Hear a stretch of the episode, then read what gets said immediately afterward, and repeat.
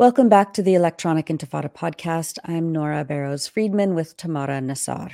Today, we're taking a look at Israel's relentless attacks on hospitals and medical workers in Gaza. We're especially focusing on the situation at Nasser Hospital in Khan Yunis.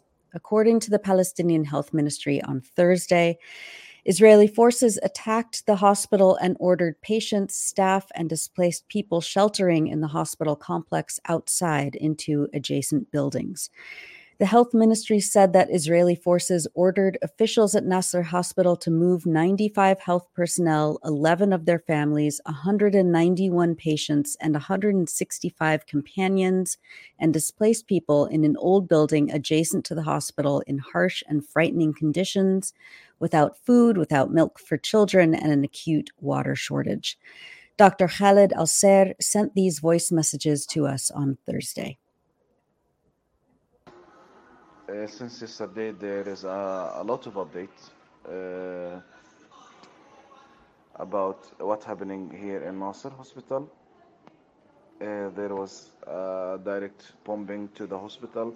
Uh, they forced people inside the hospital, including patients, relatives. Oh, ya Allah. Patients, relatives, and uh, healthcare workers to evacuate immediately. And you can hear in the background the continuous bombing in the hospital. 10th of February and after complete evacuation of all refugees, uh, most of the healthcare workers and most of the patients uh, under bombing, direct bombing of uh, hospital buildings and killing patients and injuring inpatients on their beds. Today, the war crimes continues as the Israeli army uh, instructed all the healthcare workers and all patients to be displaced from all buildings in the Nasser hospital to one department, which is uh, the oldest building in the Nasser medical complex. Uh, all of the patients are condensed and crowded in the corridors in the medical department. Uh, we have to move with our hands, with collaboration with our colleagues.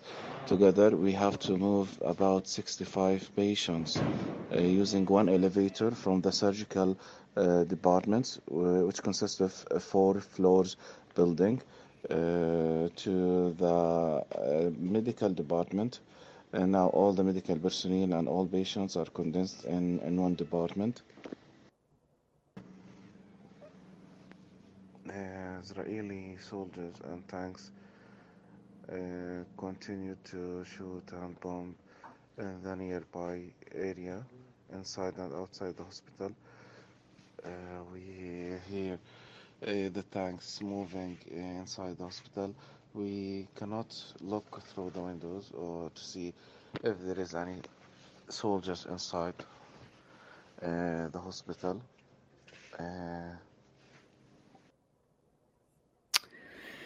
That was Dr. Khaled Al Ser. He also sent videos of patients lined up in a corridor inside the medical building after being forced out of the main hospital by Israeli forces. Here, as you can see, all of the people are condensed in one corridor. All of the patients inside the Liasin Hospital surgical department has been moved here to the medical department at the oldest building, Nasser Medical uh, Building. This comes after a week of intensifying attacks on the hospital and its grounds, with armed Israeli quadcopters shooting at patients, doctors, and hospital staff, and Israeli armored vehicles destroying parts of the wall around the complex. Early Thursday morning, Israeli forces shelled the patient ward at Nasser Hospital. Dr. Al Ser sent us this video of doctors scrambling to move their patients out in the immediate aftermath of the bombing.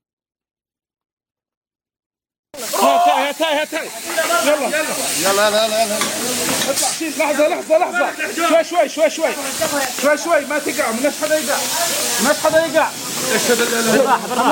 سيب سيب خذ مني خذ مني خذ مني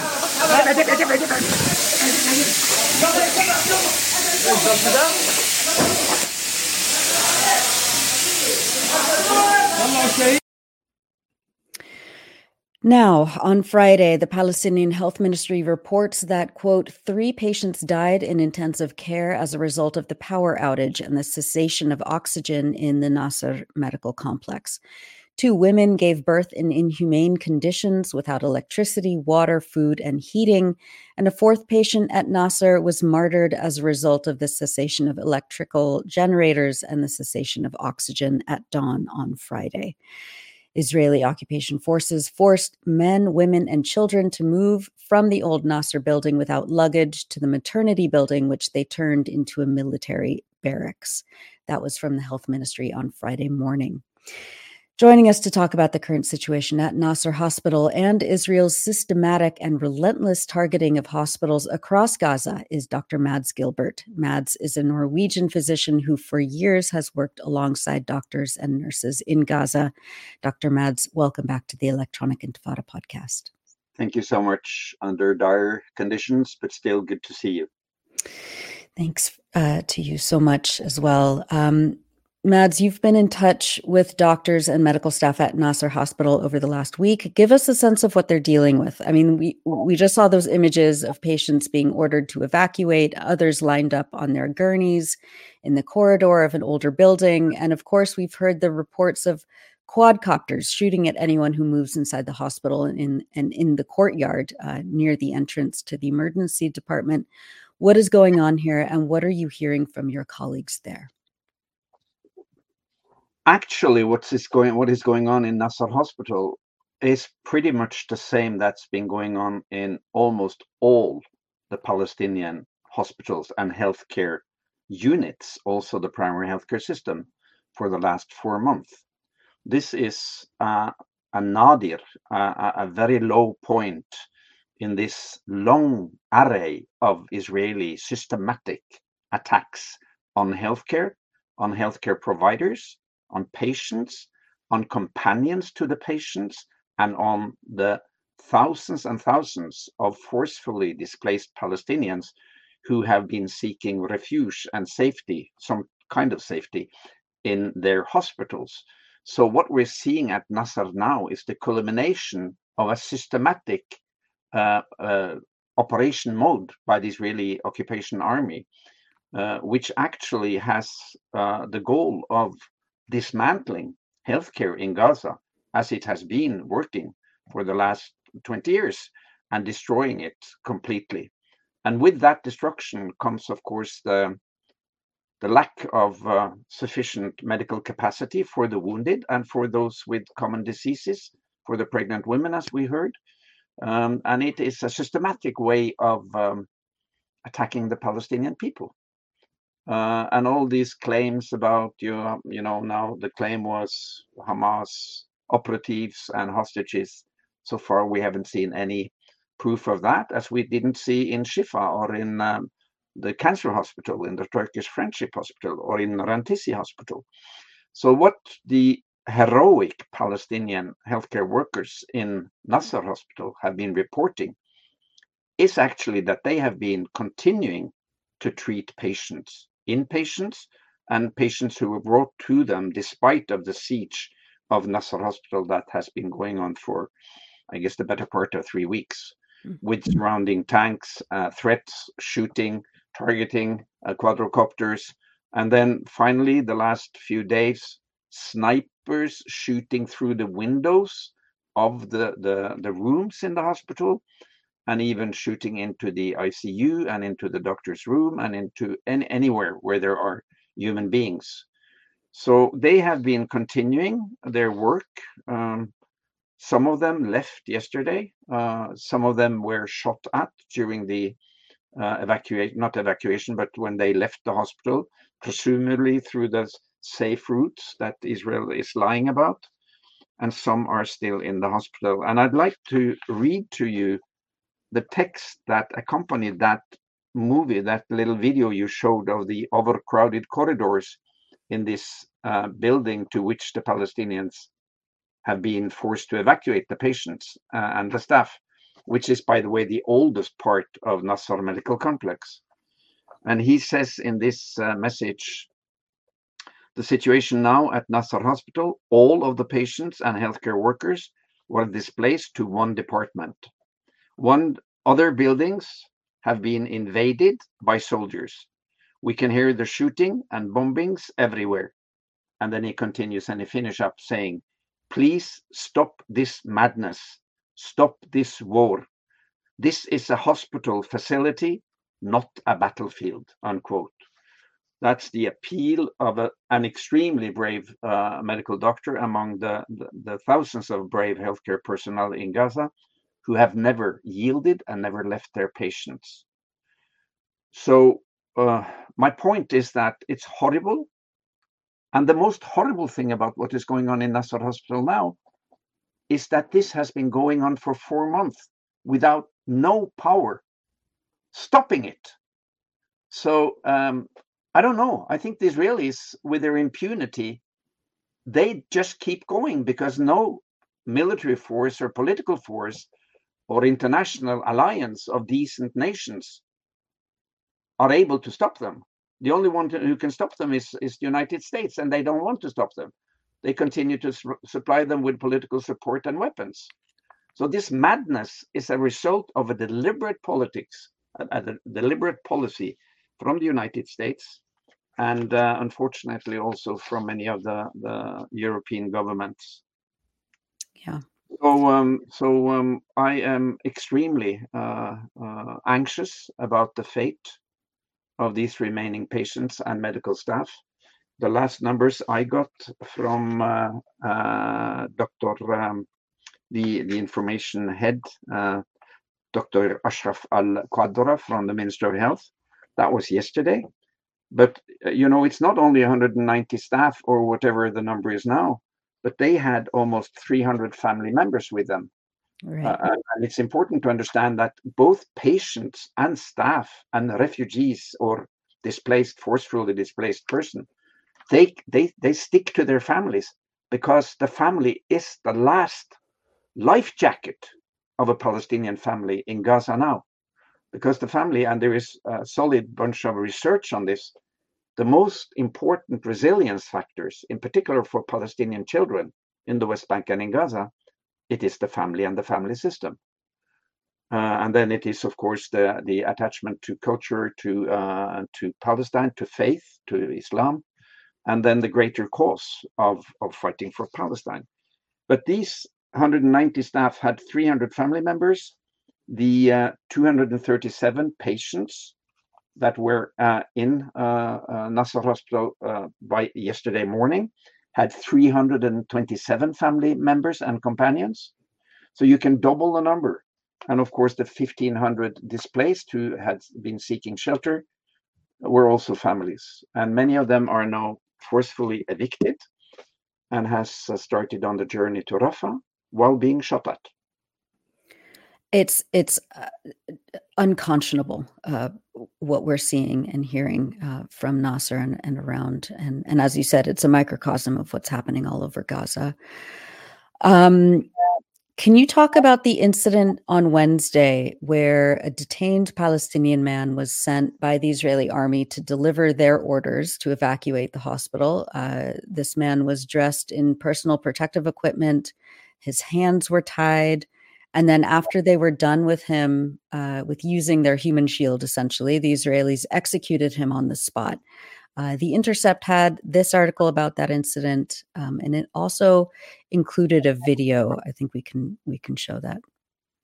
So what happened today is a completely trap, completely trap. They send a hostage with cuff hands to the hospital, asking him to tell us that we should evacuate. And when people started really uh, evacuating, uh, they opened fire and they shooted at the people and they killed the hostage also. That already sent by the IDF at the gate of the hospital. And uh, uh how to say it? Uh, we used to use a, a safe corridor this corridor actually located at the western part of the hospital between the surgical building and medical building, which called MSF building, where we used to work, we as a MSF staff. Just like half an hour back, I came from surgical building through this corridor to the medical building. Just I entered the, the, the, the building, the snipers shooted three people, three young people, and this is means that nobody should use this corridor anymore. And now I'm completely trapped at this medical building, or which called MSF building. And this building, uh, actually, uh, it is away from the, the, the, the main gate of the hospital, about 50 meter only. So we are away from the tanks only 50 meters. And this is very dangerous. Dr. Mads, uh, I mean, we didn't see any Western media cover, uh, you know, major corporate Western media cover what happened um, to that uh, that detained man who was sent by the Israelis uh, to deliver their order to uh, to evacuate, and then was uh, summarily executed. Um, what do you make of this? What what how how how how did this happen? Well, I think it is in many ways. Uh, uh, we we should maybe not be shocked, Right. but when you look at the individual level, how the Israelis are treating the Palestinians, you get this sickening feeling of a racism and a disregard for human life that you you you would not believe existed in our time on a on a one to one level. I mean, using a F thirty five to fly over Gaza and do some pinpoint or or just bomb dropping you're not looking in the eyes of the other person, the other human. But this guy, he was forced at gunpoint to go and tell his fellow Palestinians, you have to evacuate. And one thing you did not comment was that ironically they had put a yellow band on his head. And for those who knows history, is of course the yellow color and the yellow star used to be the way the Nazis were marking the Jews. If you had that yellow star, you were doomed. So I don't know why they put that yellow band on his head, but to me that has a very dark symbolism. He tries to convince his fellow Palestinians, I have a message, you have to leave.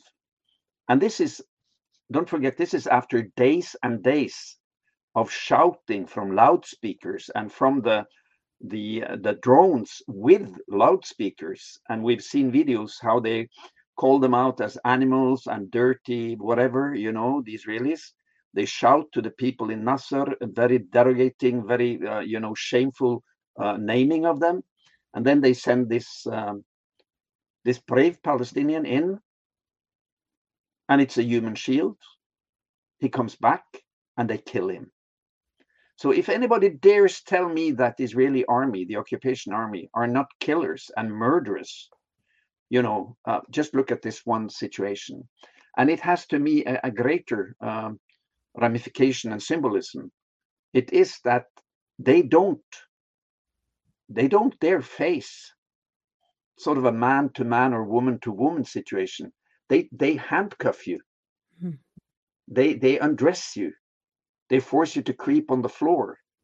I just got a message from from uh, a young Palestinian medical student that his father was released right now today. Another brilliant Palestinian doctor who has been working with fearless, uh, risking his life for four months. He's a colleague of mine. I've known him for 15 years. He was arrested three days ago. They released him today and they had tortured him like they have tortured so many of our colleagues while being in prison or in the concentration camp this to- total disregard for for human life this lack of respect for others than themselves is i think one of the the, the main um, one of the main I, I don't like the word challenge but the, the, the huge problem that we're facing is actually how the Western world, with the United States as the leader, and the EU governments, and the Canadians, and the Australians, until was it yesterday, have been supporting this massive Israeli racism and colonialism against the Palestinian people day by day, knowing what is going on, seeing the videos on social media. And don't tell me that the deep state, that the State Department and the intelligence in the United States doesn't know every single one of these incidents, and they accept it and they continue to support Israel. And that's why I, I say that this is this may be a, a very uh, disturbing uh, illustration on uh, on what um, has been called uh, necropolitics by Achille Mbembe, uh, so we may discuss later. But I'd like to point to another uh, uh, fact. This is a report that came out today, actually. It's from the WHO, and it is summing up the number of attacks on healthcare in Gaza from the 7th of October until the um, 12th of February, a few days ago.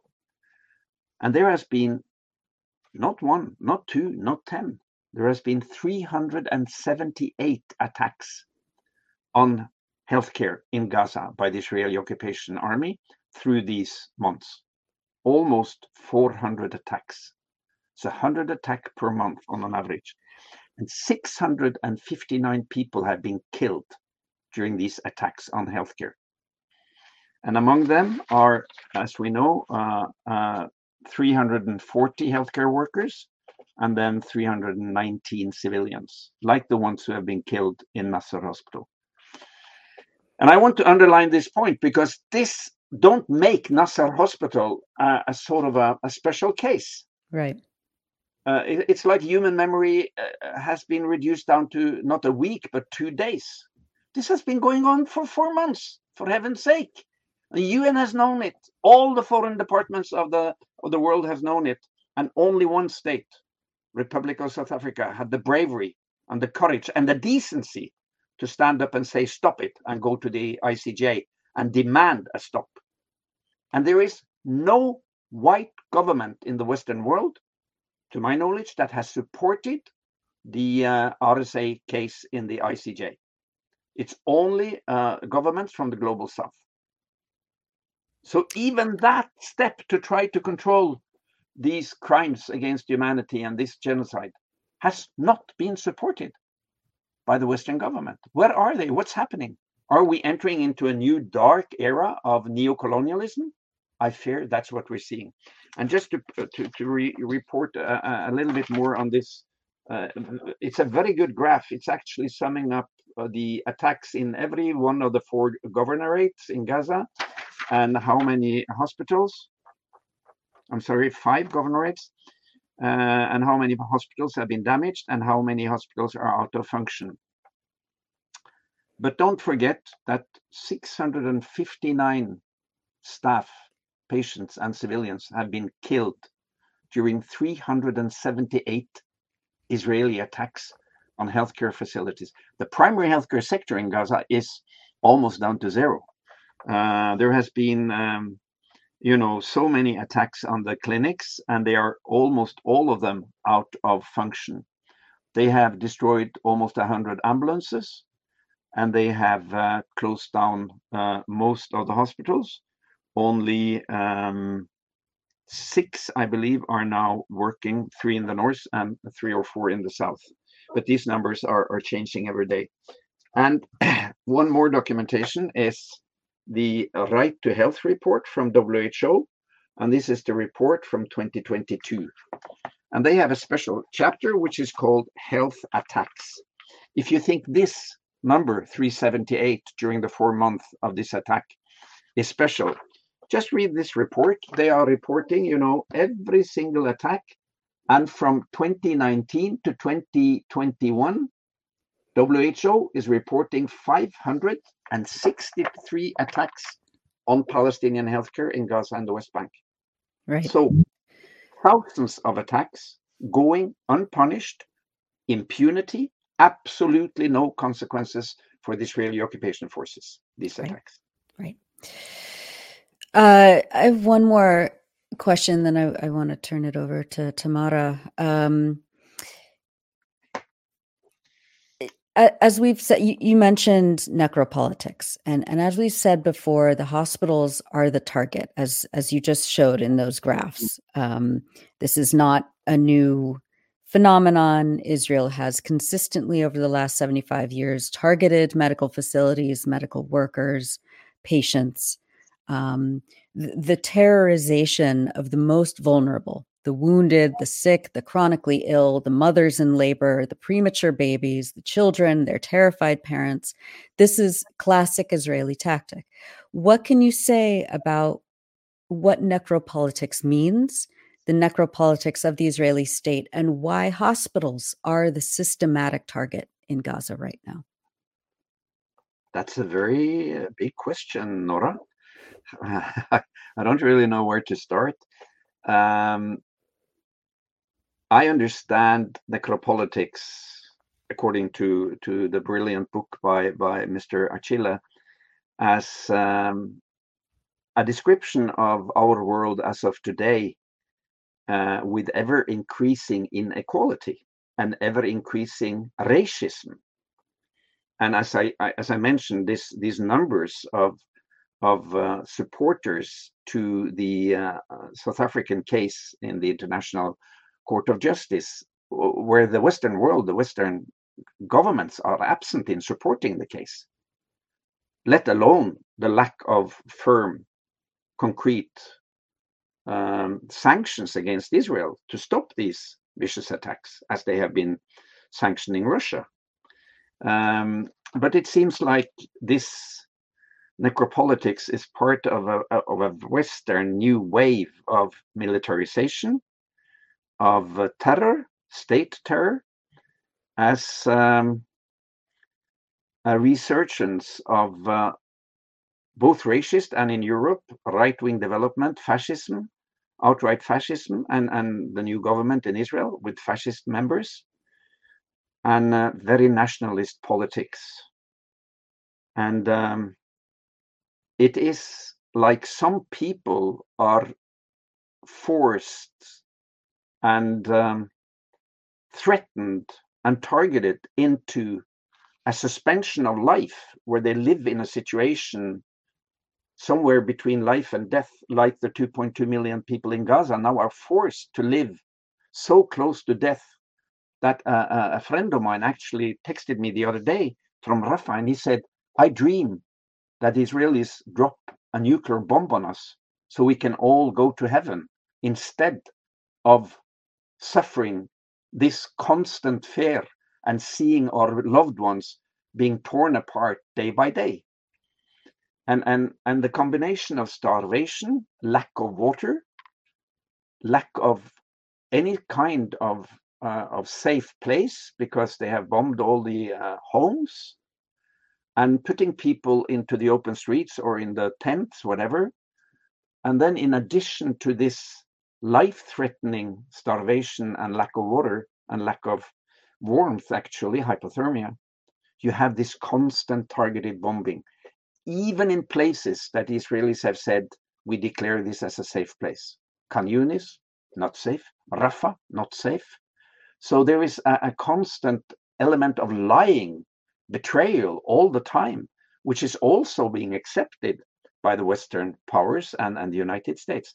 So you have put this large group, the Palestinian people in the West Bank and in Gaza and in the diaspora, in the camps in Lebanon, in in, in Jordan and in Syria, under such dire living conditions that nobody else would have been put under had they been white and blue-eyed in order to force them as a new a new people that are denied the rights that we take for granted for all people for white people.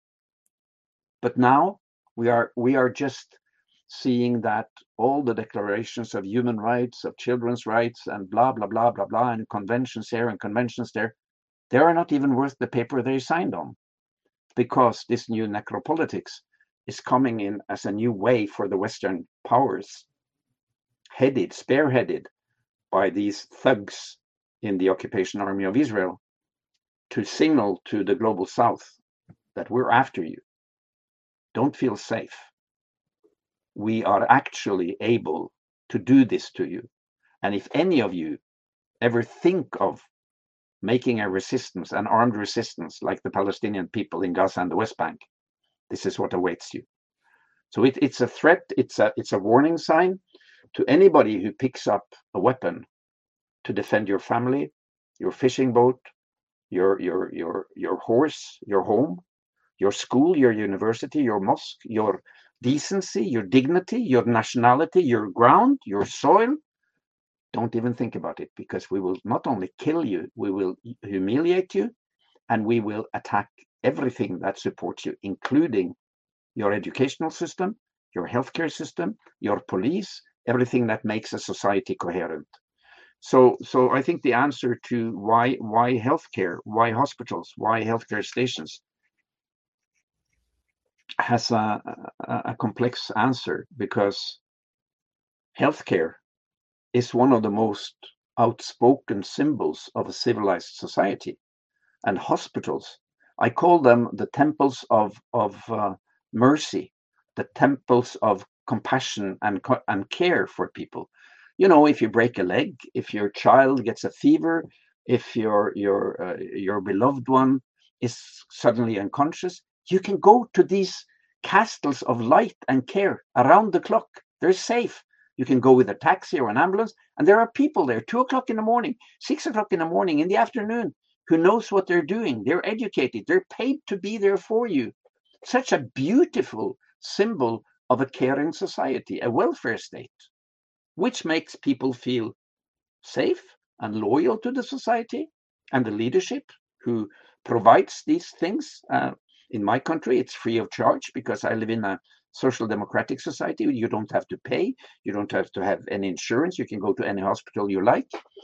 And if you're in a fighting situation or in a disaster, a natural disaster, the hospitals are so important for the resilience of the population, along with the primary healthcare system and the ambulance system.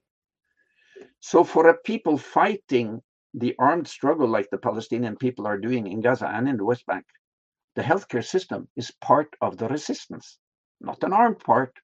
It's a legal part of the resistance because every society has the right to have a healthcare system. And that's why the healthcare system is, is protected by the Geneva Convention. And the fourth Geneva Convention is, is utterly clear, has always been. And that's why these attacks on healthcare that are so well documented and, and, and the most the most extreme, the most brutal examples are the situations like we have in Nasser Medical Complex now, where they're shooting and killing staff and patients inside and the situation we had in uh, uh, the West Bank, where they again uh, dressed up like doctors, fake doctors, and, and, and relatives coming and, and hid their weapons and went into this room and shot and killed this patient who was actually immobilized, this Palestinian young man, and his two companions. Killed him, executed him and his two mm-hmm. companions under the disguise of being medical personnel the reason why this is so serious and why, why it is not stopped is so serious is that it threatens the immunity of the healthcare system and the safe network, the safety network that the healthcare system provides to people around the world. And in particular, when there are times of disasters, wars, and um, other adversities where we really need the healthcare system. So it's part of the genocide, it's part of the it's part of the Israeli tactique to discourage the Palestinian people to resist. It's an attack on the popular, broad based resistance, not the armed resistance alone, but the resistance as a people, the sumud of the Palestinian people, the steadfastness. Yeah, I wanted to contrast everything that you just said about the necropolitics of the Israeli state and of Zionism more generally with the larger theme of the dedication and the selflessness displayed by doctors in Gaza, which has been completely unparalleled in anything I've ever seen in my lifetime or read about. You know, we he- we hear all of these heroic stories about Palestinian medical students who, of course, now have nowhere to study since Israel just systematically destroyed almost every single university in Gaza, who have seamlessly integrated into the permanent staff and contributed tirelessly to surgical procedures and routine medical tasks. A lot of them were blogging um, videos of them inside the hospitals doing that kind of work.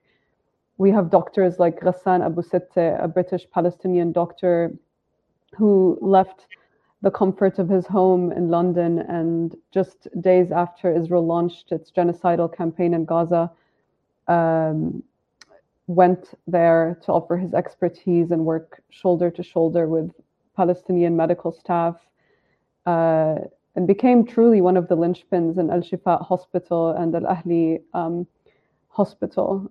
Um, there's there's there's all of these stories that we heard. There's the tale of the pharmacist who lost his livelihood when Israel destroyed his pharmacy in one neighborhood, and he became also an integral part of um, the the the surgical staff. Uh, worked alongside Dr. Ghassan Abu Sitte. There's Dr. Hamam al who was killed with an Israeli military um, artillery artillery shell that hit his family's home, his wife's home, and killed several members of his family. And famously, in one of his last interviews, he said, You think I went to medical school and, and postgraduate studies for 14 years in order to abandon my patients and think only of myself and my family? And there's, of course, you, Dr. Mads, who spent years going to Gaza during every war and risking your life uh, to work shoulder to shoulder with these medical professionals these anecdotes and you touched on this but i want to you know i want you to talk about it more they underscore a deeply rooted ethos of service within gaza's medical community and uh, it's it's it's truly like a form of revolutionary love this ethos i think reflects an enduring tradition in medicine um, a philosophy in medicine and and exemplified in the fabric of healthcare in Gaza.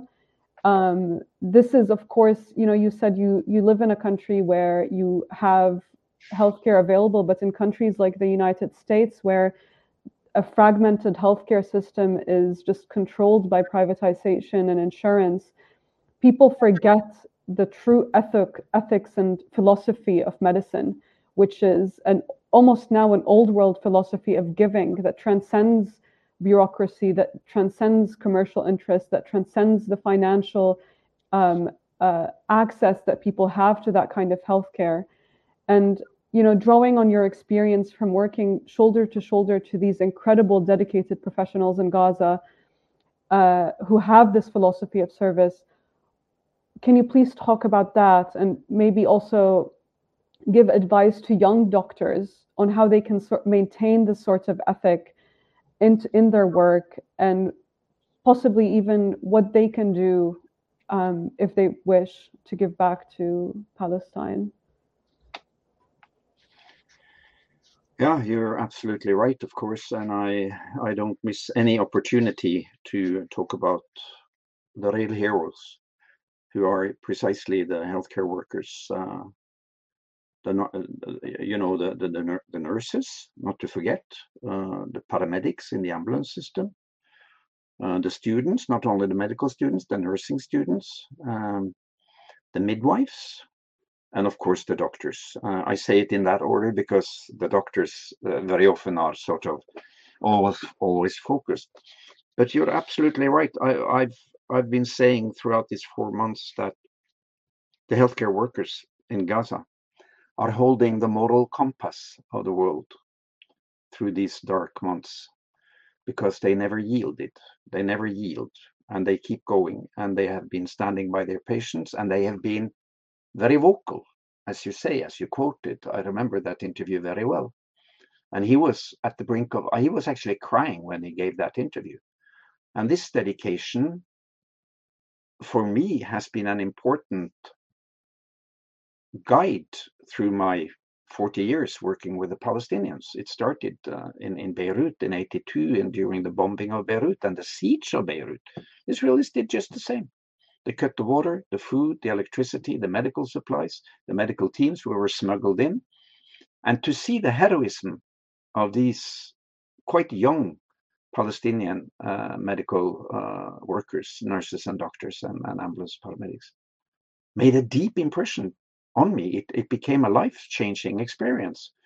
And every time I go to Gaza, whether it's during bombing or in between when we do the research or teach or have projects in training people, I get this same sense as you describe of a, a very, very deep compassion for life, a compassion for serving others almost like I'm, I'm a Marxist, I'm, I'm, I'm a socialist, I'm a left winger, I'm, you know, I've always been that. And, and my, my urge to use medicine as a tool of justice for uprise and to side up with the people fighting against injustice has always been part of my my determination as a doctor. But to come to Gaza and to the West Bank and to see how these colleagues of mine in all different specialties and, and, and professional uh, positions, how they serve their people uh, is a reminder to me that you don't have to live in a in a well-off Western capitalist country in order to to give um, to give uh, from your professionalism because you're well fed and you're you know you're in a safe position and you have everything you need. So you have this little extra to be an activist or a social entrepreneur or anything. In gaza and in the west bank it's it's this huge deep rooted dedication to serve their people. Um, you could call it the medical sumud or you could call it the medical persistence or you could go back to, to Rudolf Virchow, who was a European pathologist who died in 1901. And he was the, the founder of public health as a specialty in medicine. And he was very pronounced. He said that politics and medicine are two sides of the same thing.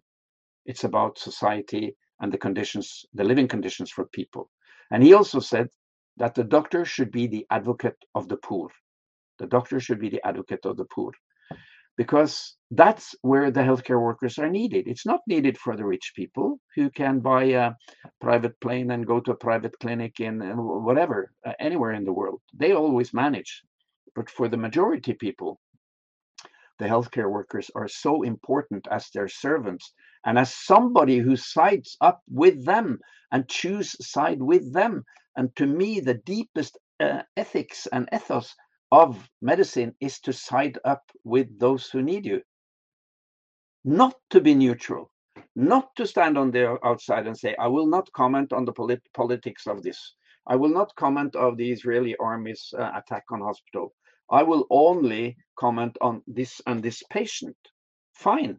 But then you're not serving as an advocate of the less fortunate. You have to choose side. Neutrality, neutrality in a position of oppression being executed against a large numbers of people or even in a one-to-one situation neutrality will end you on the side of the oppressor as said uh, the famous bishop from south africa. And and this neutrality of medicine is fake. Medicine should actively choose side with the less fortunate with the oppressed with the occupied with the bombed ones and say, We are on your side. We will stay with you. We will not abandon you. And we will even risk our lives to serve you. And that's what we see in Gaza. And I'm, I'm immensely touched by the courage and the human dignity of the healthcare workers. And I want to mention one person who is often not mentioned, and that is uh, Dr. Youssef Aburish. He's the Minister of Health in Gaza. Few people even know his name. I've known him, known him for 12, 13 years. And he's been the Minister of Health for the last uh, 12 years, I think. He's a pediatrician. He's quite young. He's married. He has, I believe, five kids. And he's an extremely warm human being. And he's one of my absolute role models in this world. He has been on call for four months, night and day, never left his position as the leader of this incredibly uh, brutally attacked healthcare system. And every time I talk to him, he has not given up. But he asked the question how can this be allowed to go on? But people like him, and I could mention lots of other names to you, they are really uh, shining uh, lighthouses for the world currently to, to, to, to, to give us direction in this chaotic world of, of, of lies, of propaganda, of racism and of devaluation of human value that we see. I think that these leaders and and and and the more experienced uh, staff staffers in the healthcare system in Gaza are the educators of the young uh, medical workers, as as you pointed to, Tamara. And uh, uh you're right. I mean, uh, in uh, Al-Aqsa Hospital, Dr. Khalil told me that the second year, no, the first year's medical students were working as scrub nurses the second year were working as interns, and the third year, medical students were working as, as full-fledged surgeons. The learning curve being absolutely vertical. And I've been teaching and training medical students in Gaza for uh, more than 10 years. And I, I never stop to be impressed by their dedication and their willingness to stretch far beyond just you know accumulating knowledge and and and, and passing their exams we've had a, a, a, program which has been very successful, which is called You Can Save a Life, where, where we train medical students to become instructors. We train them the didactics and the, you know, the, the teaching tools on how to train lay people in Gaza, uh, CPR, airway control, bleeding control, how to stop bleeding, and how to keep the patient warm and give encouragement and emotional support. And then this army of young medical students go to the communities, to the refugee camps, to schools, to, to labor unions, to workplaces, and they train people for three hours. And then they get a little bag by the end. Uh, I even have it here because it's such an important symbol for me. So this is the You Can Save a Life project in uh, Gaza, where we have all the steps for life saving here in Arabic and every participant, every layperson gets this little bag. And here you have an elastic bandage and gauze to pack a bleeding wound and to put on an, uh, not a tourniquet, but an elastic bandage. And this is such a, a dare symbol to me because it shows you exactly what you point to, Tamara, the willingness of the healthcare providers in Gaza to serve their people, even as young medical students. And these people should once we have ceasefire, I hope that these leaders and these clinicians and these medical students are invited around the world to teach and to share their experience, both with colonialism and the, the forces of death and destruction, and about what you can do as an individual and a group to resist these forces, and how you can practically improvise and, and apply your knowledge in ways you never thought you could because of lack of water and lack of supplies and lack of electricity and everything. You can still continue to work as they do. And by the way, the video you showed from Nasser Hospital, I think the the spray of water was actually sewage because the whole emergency department was flooded with sewage because of the attacks. I'm not sure about that, but I think because they're left without water now. So yes, absolutely, and um, we should never stop to um, salute and to uh, support and to respect the whole medical community in Gaza and the West Bank for their the fights that they are taking on behalf of humanity, because that's what they're doing.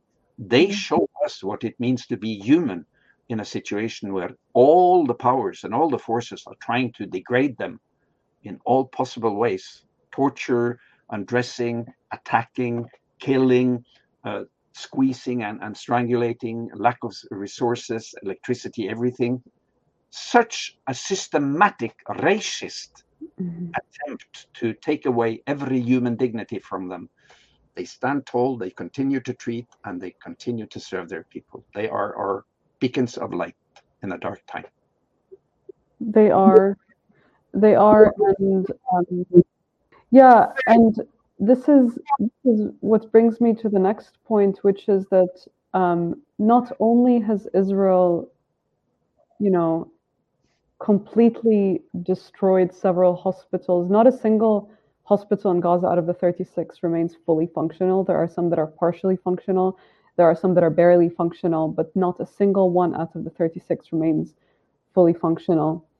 But something Dr. Abu Sitteh said that really stayed with me is that not only is Israel systematically targeting medical facilities, but they are targeting medical professionals. Mm. And Israel's objective in targeting medical professionals is to cripple the health sector by killing an entire generation of doctors to the extent that building the hospitals after the genocide would not even suffice to restore the health sector.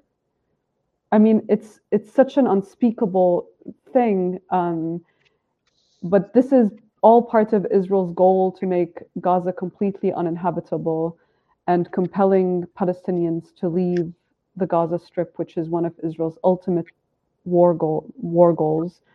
Um, and I'm deeply troubled to uh, to pose this question to you, Dr. Mads, but which doctors that you know of that Israel has killed whose expertise and experience are nearly irreplaceable especially within such a time frame and what are the repercussions of decimating an entire health system in this way i mean we don't have many precedents that we can compare this to Hmm. Uh, let me just repeat the latest numbers. Uh, 340 uh, healthcare workers killed. Uh, we don't know how many injured, but uh, probably by the hundreds, if not thousand. And um, more than a hundred currently being in prison or in concentration camp. Um, I may have a bit more of an optimistic view on the future because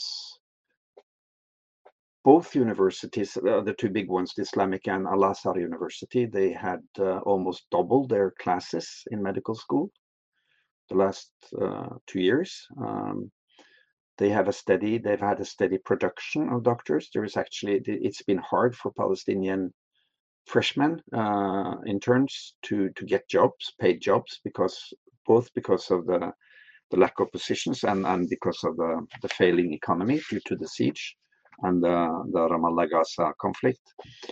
Um, but there is a new generation of young medical workers, uh, some of them being handpicked to go to Geneva to the headquarters of WHO because they're so damn good and all of them very hardworking. Imagine having the capacity to, to complete medical school during siege and repetitious bombing.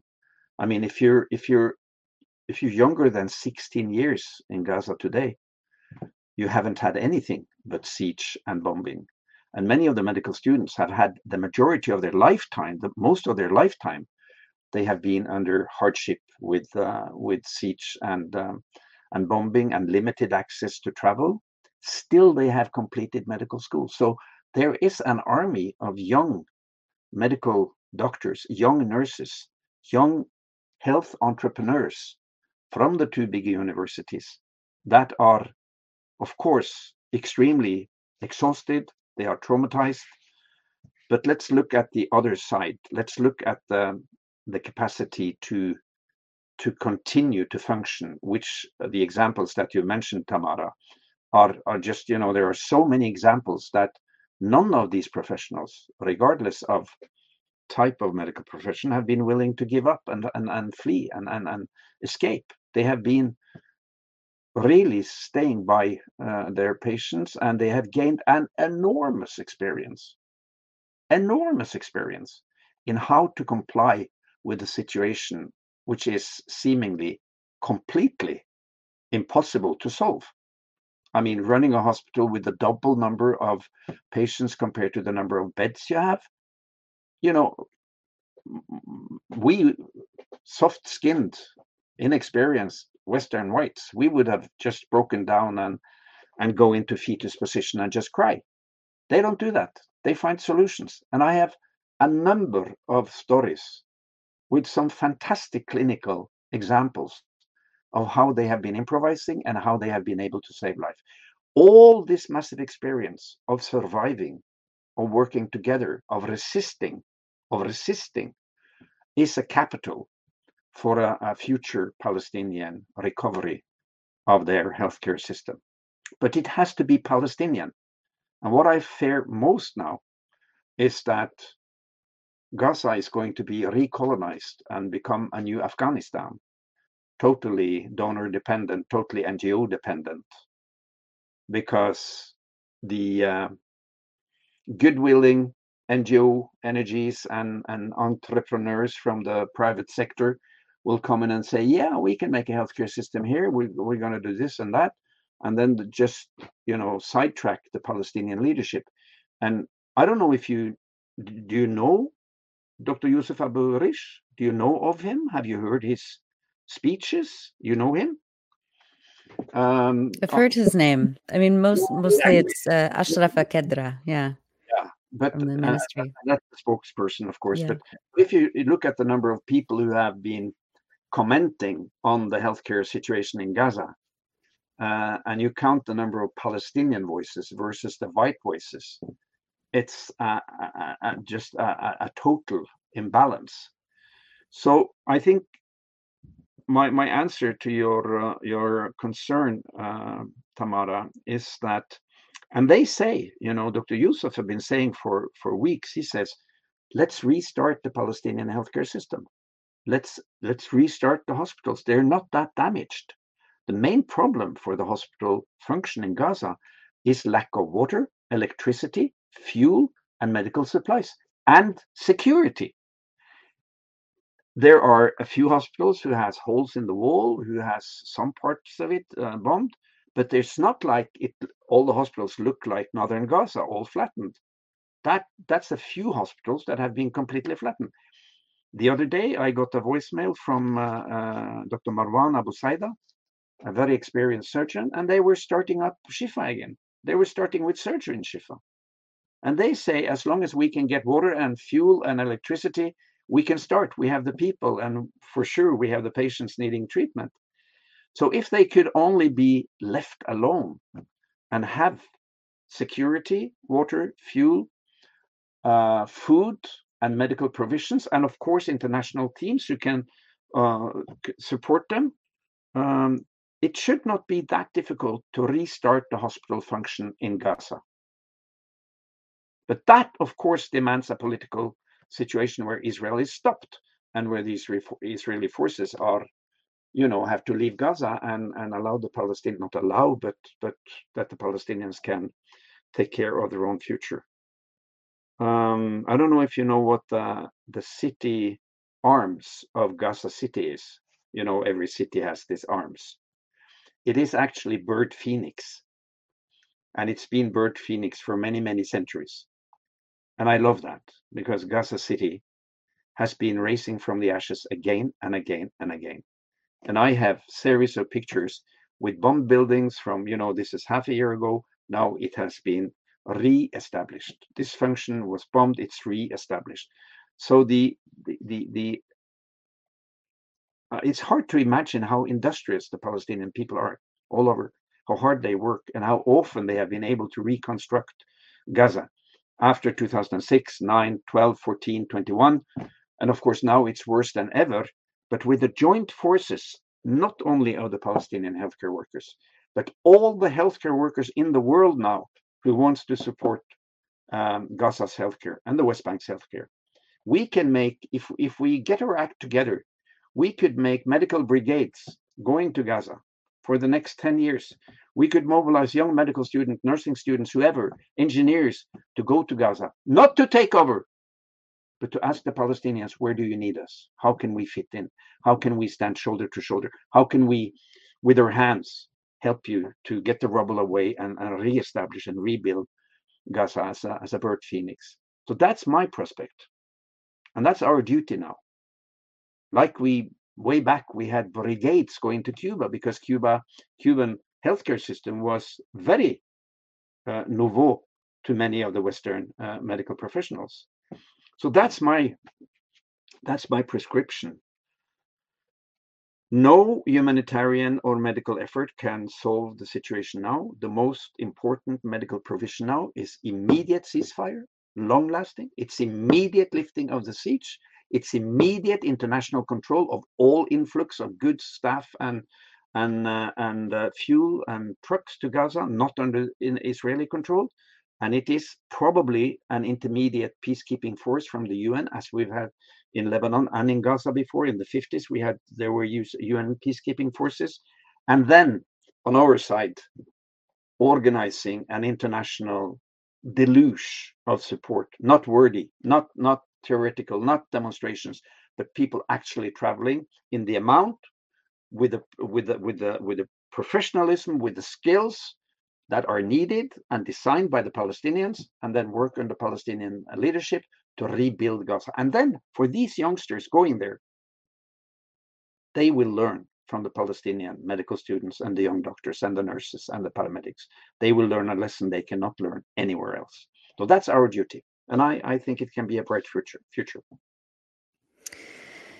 Mads, just a couple uh, of questions left. Um, you recently were in Jordan, uh, and you were on a panel of the Jordanian Medical Syndicate uh, just just a week or so ago with uh, doctors Ghassan Abu Sitta and Bilal Azam. And Dr. Azam gave testimony about his two colleagues, Dr. Mohammed Al Ran and the head of Al Shifa Hospital, Dr. Mohammed Abu Salmiya, who uh, both were kidnapped uh, and tortured by the Israeli military. Uh, Dr. Mohammed Sal- Abu Salmiya was taken in November by Israeli forces, and uh, and and uh, on the panel, Dr. Bilal Azam um, talked about what he said had happened to these two doctors. And, and uh, can you tell us a little bit about um, that testimony and how Israel has been treating these pillars of um, of the of Gaza's medical system?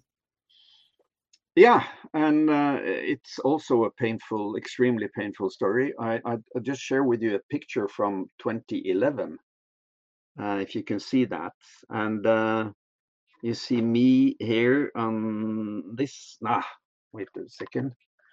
Um, you see a, a, bunch of doctors, and uh, the one standing next to the lady, Mona, is Dr. Mohammed Edaron and then it's me, and then it's the head of the uh, gastrosurgical unit in my university hospital. This picture is taken here in Tromsø in my university clinic because Mohammed El Ron, he was invited to be a senior surgical trainee. This is my hospital director at that time, and, and Dr. Al Ron is the one with the glasses.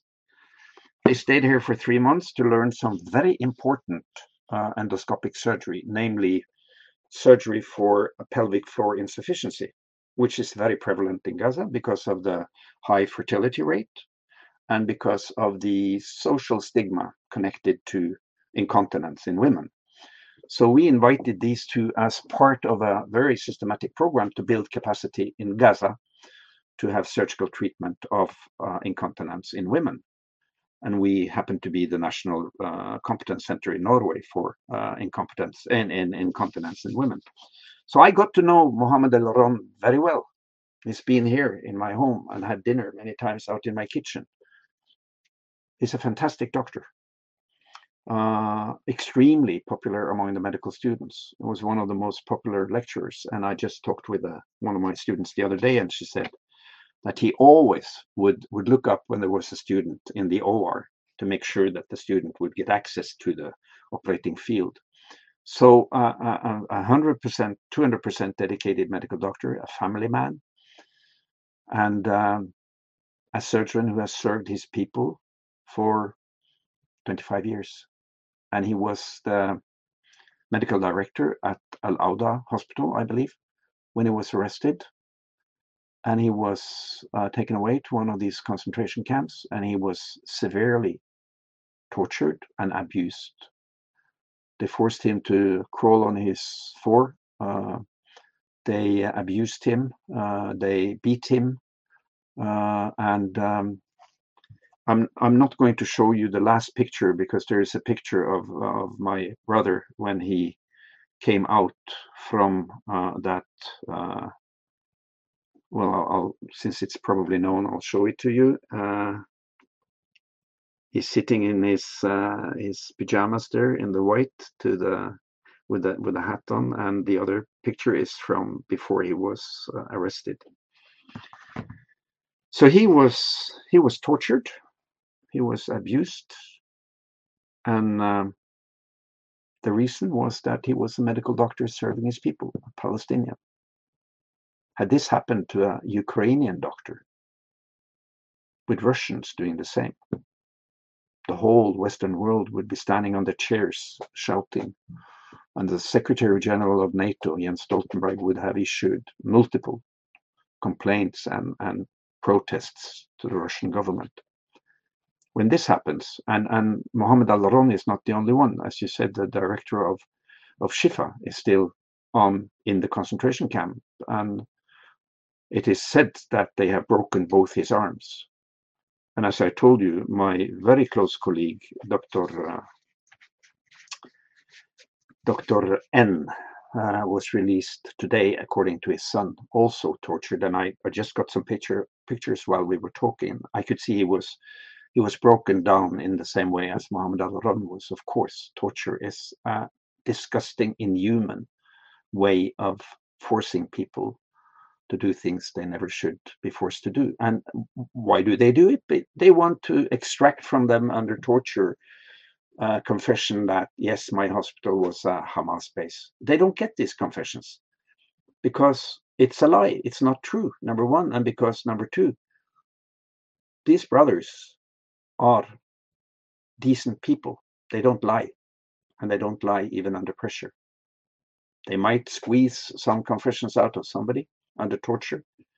But what we're seeing is another brutal attack on the Palestinian healthcare by capturing the leaders and torturing them. And don't forget that the convoy of ambulances leaving Shifa with the director going to Rafah was guaranteed security by the United Nations and WHO. Guaranteed coordination they came halfway. The Israelis stopped them. The commander of that group, I'm told, said, I have no orders to let you through. I have my orders to go through every group coming from the north to the south. They held them for seven hours. They were violent against patients and ambulance staff and the doctors. And they arrested him, and I believe it was four, three or four other doctors who have disappeared under the blue flag, under guarantees from the United Nations that you are safe in our hands.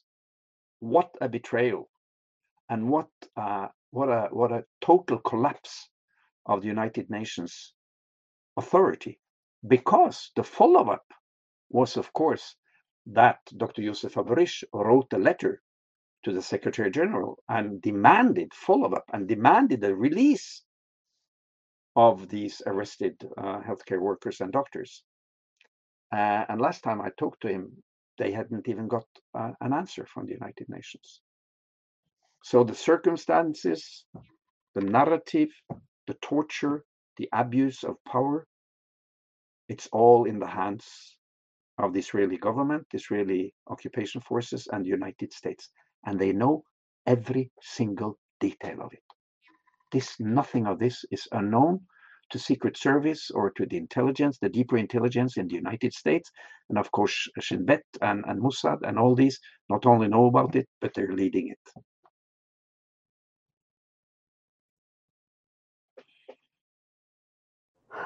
Thank you, Dr. Mads. Um,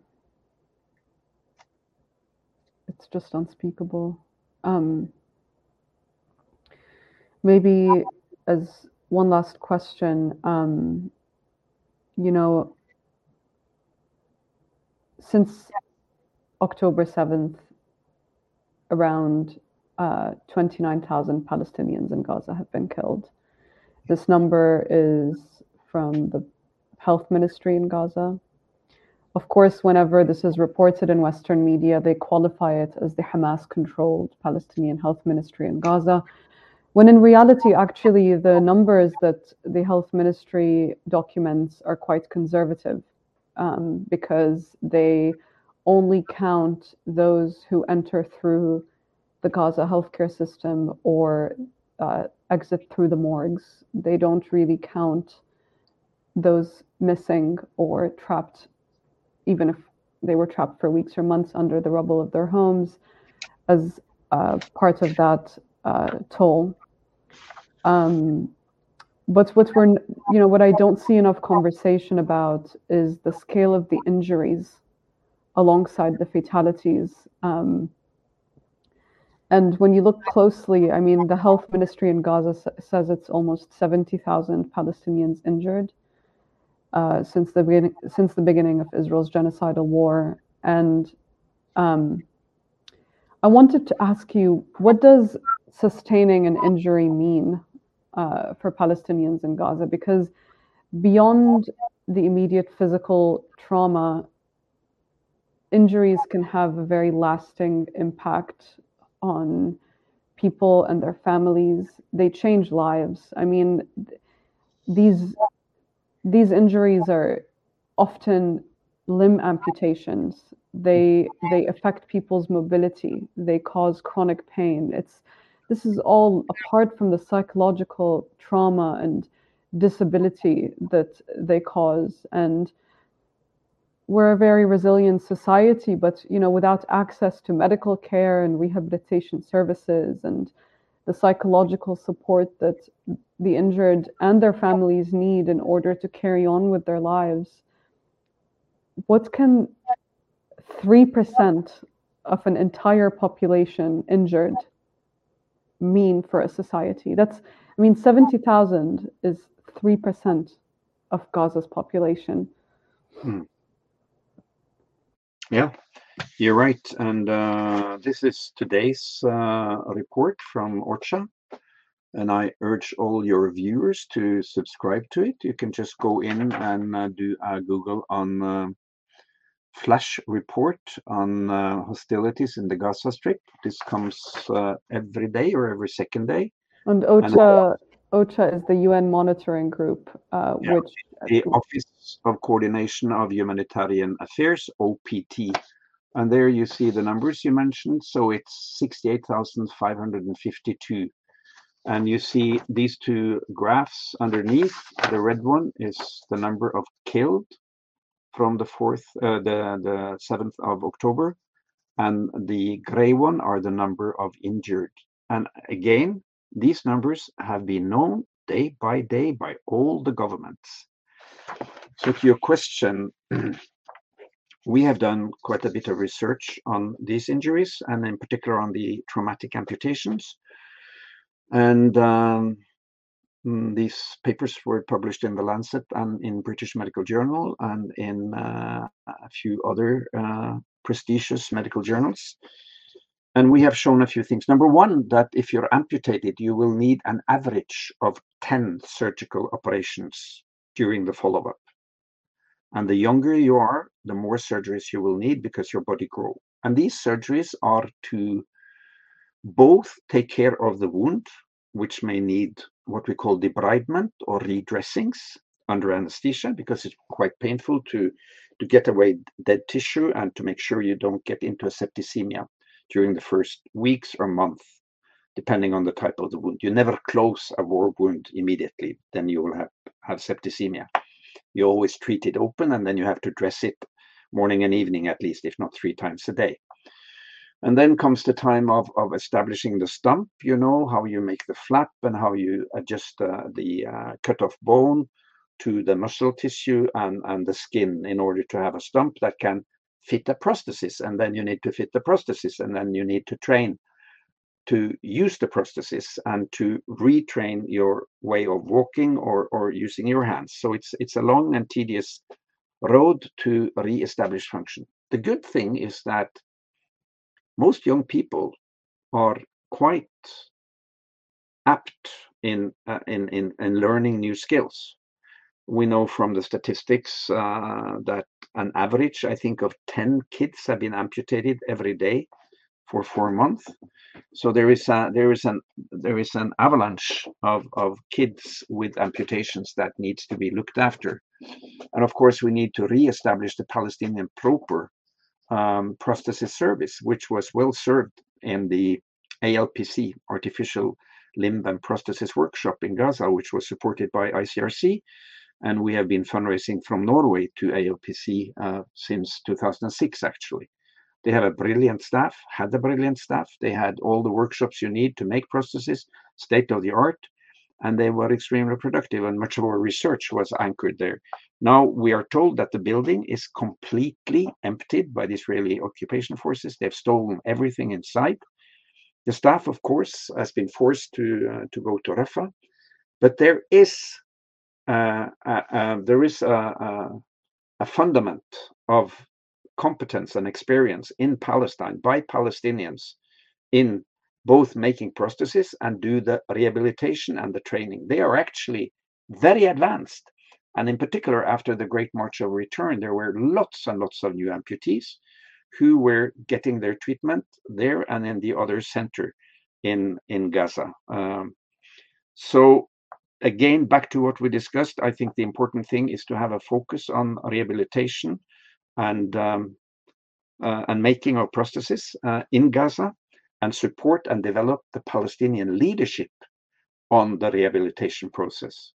We may support with with you know skilled people and funding for rebuilding and machinery and all that, but again, don't make uh, Palestine, don't make Gaza a new Afghanistan. Respect, restore, and support the Palestinian capacity. Uh, for the psychosocial rehabilitation, we also have new knowledge, which is developed by Gaza Community Mental Health Center, which is a brilliant uh, clinical center that has done some remarkable academic research together with researchers from Italy uh, and from uh, Finland. Uh, Guido Veronese, a professor of psychology in, in northern Italy, has done some very important uh, studies on what are the protective factors against PTSD and, and, and long-term stress in Palestinian children, in the camps, in the West Bank, and in Gaza. And actually, from the bomb raids we have had so far, which are not comparable to what we have now, it is a remarkably uh, low percentage of the kids who develop long-term problems depends a little bit on how you look at it. Depends about if you are from the Western society who are, seeing PTSD everywhere. Even if you just had a, a, somebody shouting at you on your way to to work, you get PTSD. Uh, you know, uh, it's been sort of a, a, fashionable diagnosis to have. But if you have stringent uh, criteria, uh, the majority of Palestinian children in Gaza, they fare quite well after even attacks like 2014. And what are the protective factors? Family and psychosocial support in the family, first and foremost. Secondly, faith. Thirdly, to be engaged in a larger, uh, meaningful, collective project. And for Palestinians, it's Palestine. It's a free Palestine. You know, the, the, the struggle has a, a connotation, a framework which is beyond yourself and your family. It's a collective, uh, unending ambition and struggle to get back a free Palestine. And then it is, of course, support from caring others. Uh, and that's where solidarity comes in. Not to be alone, not to have that horrible feeling that many Palestinians in Gaza can have that the world has forgotten us. The world doesn't give shit about us. So practical solidarity, coming back and coming back and coming back uh, is an important feature of solidarity. And of course, asking the question, what can we do to support you? Instead of rushing in with uh, everything that the Western world thinks they want and need, and uh, a sort of a, a pretty uh, hostile takeover of, of uh, society functions, everything from education to healthcare to to communication, but all the time, side by side, shoulder to shoulder, support them. But the most important thing for the resilience and the post traumatic growth, PTG, is actually an intact family, being in your, your own culture, your language, your faith, your, your food, your you know the the whole scent of, of, of your culture for the children that's in, incredibly important and then be listened to you know to respect the children's uh, uh, very lively narrative uh, uh, digestions of the trauma through dreams and through storytelling and, and drawing, all that, we know these tools. But given these quite simple factors, you can have a very protective effect and you can actually survive even this trauma. But there is a big but here because the genocidal character of this attack has split so many families and there are so many family members lost that of course for the orphanated children and for the children with uh, with big losses in the family this is a new reality. But my warning is don't start an export of palestinian children from gaza. Try to reinforce their networks and their capacities in gaza by restoring the, the home the buildings you know the the the, the whole habitat and the society functions, schools, and um, and healthcare.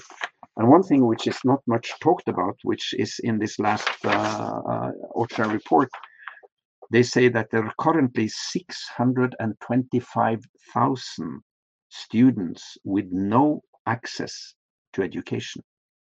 And that is 100% of the more than half a million youngsters from primary school, secondary school, college universities. They are without any access to education. They have killed 4,660 students and 239 educational staff. So they have killed almost 5,000 students and teachers. And 92% of the school buildings are used as shelters, uh, are either used as shelters or they have been uh, sustaining damage. And you know that both the Islamic University and Al Azhar University have been by and large bombed and destroyed. So there is more than half a million students that needs to to immediately uh, get back to some sort of, of studying, and that also needs to be restored. So there's a lot of work to do. We just have to, you know, curl up our arms and, and get going to work with solidarity. Absolutely.